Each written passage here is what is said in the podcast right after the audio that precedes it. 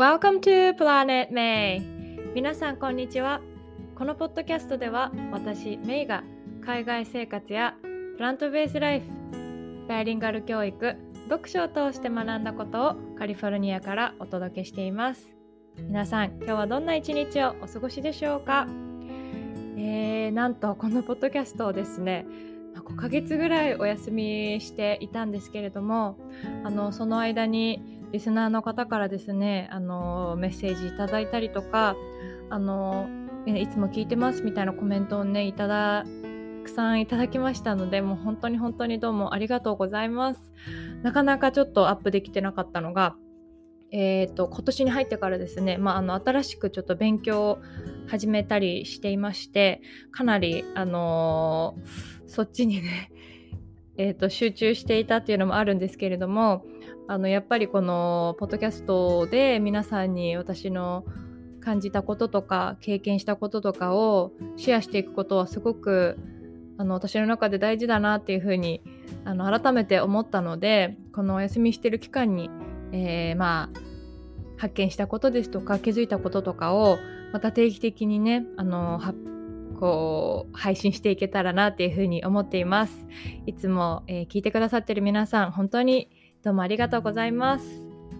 今日はですね、えー、一番大切な時、一番大切な人、一番大切なこととはというお話をしたいと思います。あのトルストイという人が書いた3つの質問っていうさっきの一番大切な時、一番大切な人、一番大切なことっていうのは何っていうことが書かれた、えー、本があるんですけれどもそれをまあ最近私は、えーまあ、その本について書かれてるあの「Excuses Be Gone」っていう、まあ、本を読んで、えー、ああなるほどなっていうふうに思ったことがあるので今日はちょっとそれについてシェアしたいなっていうふうに思うんですけれどもあの、まあ、この本の中にはですね一人の王様にが、まあ、出てくるんですけれどもこの王様は、まあ、例えば行動を起こすべき時一番行動を起こさないといけない時はいつかあと耳を傾けるべき人は誰かそして何をするのが一番正しいかっていうことが分かっていればどんなことも決して失敗しないだろうっていうふうに、まあ、思っていてでその答えをねどうしても知りたいと思っていたそうです。まあ私も知りたいですし多分あのこのポッドキャスト聞いてくださってる方の中でもいやそれが分かってたらねきっと苦労しないよって思ってる方も多いんじゃないかなと思うんですけれどもでまあその王様はですねどうしても知りたいと思って、えー、賢者として広く知られている、まあ、あの人に会いに出かけることにしたそうです。でその老人は庶民しか会わないということで有名なので王様はまあそのいつものねきらびやかな服装をから、まあ、質素な服に着替えてでお供とか、まあ、その家来は連れずに一人でお城から出て会いに行ったそうです。で、まあ、実際にその変装した王様があの賢者のもとについて3つの質問をしたんですけれどもまあ、その老人はですね何も答えてくれなかったそうなんですね。で見るからに弱々しいその老人が花壇の土を掘り返しているのに気づいた王様は僕が変わりましょうと言って何時間も花壇を耕したそうです。でそれからもう一度質問しようと思った時に森の中からあごひげを生やした一人の男が血の流れるお腹を両手で押さえながら走り出てくるのに王様は気づいたんですね。でまあこの老人と王様は傷を負った男を家の中に入れてあげて手当てをしたそうなんですけれども次の日の朝になってその血を流してね看病してあげた男の人が王様に「どうか許してください」って今言ったそうなんですね。ただ王様はこの男に会った覚えが全然ないと。で、まあ、その男が何て言ったかっていうと「あなたは私のことをご存じないでしょうが私はあなたを存じ上げています。私はあなたの敵ですあなたに復讐を誓っていました、まあ、なぜなら私の兄を殺してあなたは財産を取り上げたからです。でまああなたがね一人でこう城を出て出かけたっていうのを聞いて帰り道であなたを殺そうと計画しましたと。しかし一日経ってもあなたは戻ってきません。それであなたを探しに待ち伏せ場所から出たところであなたの家来に出くわしました。で実際まあその家来に出くわして傷を負った後にここで手を手当てを受けなければきっとね私は死んでいたでしょうとただ私はあなたの命を奪おうと思ったのにあなたは私の命を助けてくださったからもし許してくださるのなら自分はね最も忠実なしもべとしてあなたを支えますというふうに言ったそうなんですね。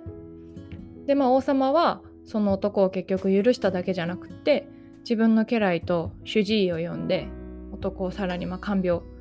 させたりとか前に取り上げた財産をね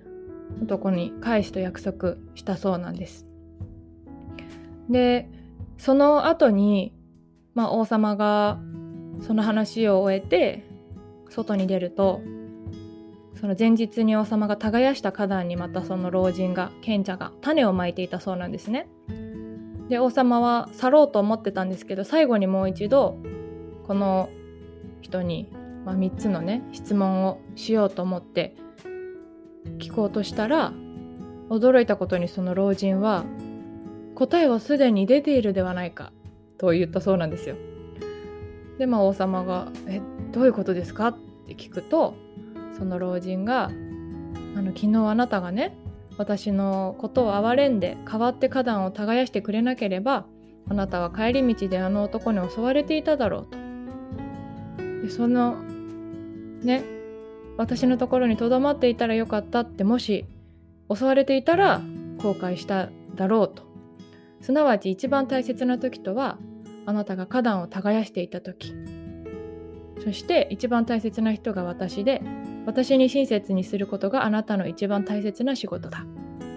その後あの男の人が私たちの方へ走り出てきた時一番大切な時とはあなたが男の手当てをしてやった時だ。ね、もし手当てをしてやらなかったら男とあなたは和解することなく、ねまあ、男は死んでしまったかもしれないしだから大切な時は一つしかなくってそれはいつも今だ。今が一番大切なんだよって言っていて、うん、あのその老人はその後に付け加えるのが、まあ、私たちが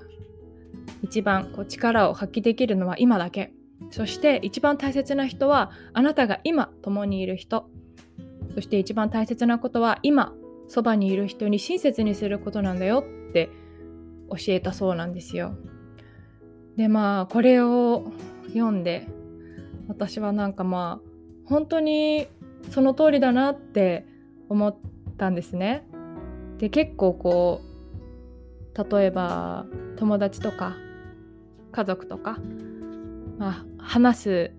ね、話しながら例えばご飯食べてる時とかもあの携帯電話をね見てあのメールを返そうとしたりとかそういう、ね、なかなかこう時間に追われてると結構携帯から、ね、目を離せなかったりする人も多いんじゃないかなって私も含めて思うんですけれども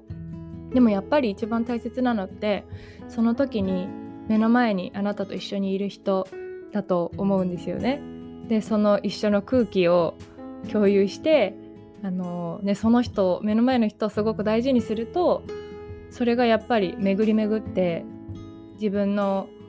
ね、周りの人との関係をさらに良くすることにもつながると思うし、うん、なんかそういう心がけ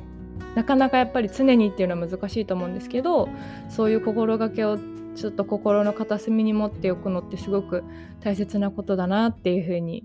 思いました。はい。まあそんな私の気づきというかねまあそういうエピソードになりましたけれどもはいあのー、ぜひぜひ皆さんの感想とか、えー、考えだったりとかいろいろ、まあ、ご質問だったりとか聞かせていただけたら嬉しいなと思います。えー、こちらのね、公式 LINE の方にいつでもメールを送っていただけたら嬉しいです。それでは今日も最後まで聞いてくださってありがとうございました。また次回の配信でお会いしましょう。See you next time!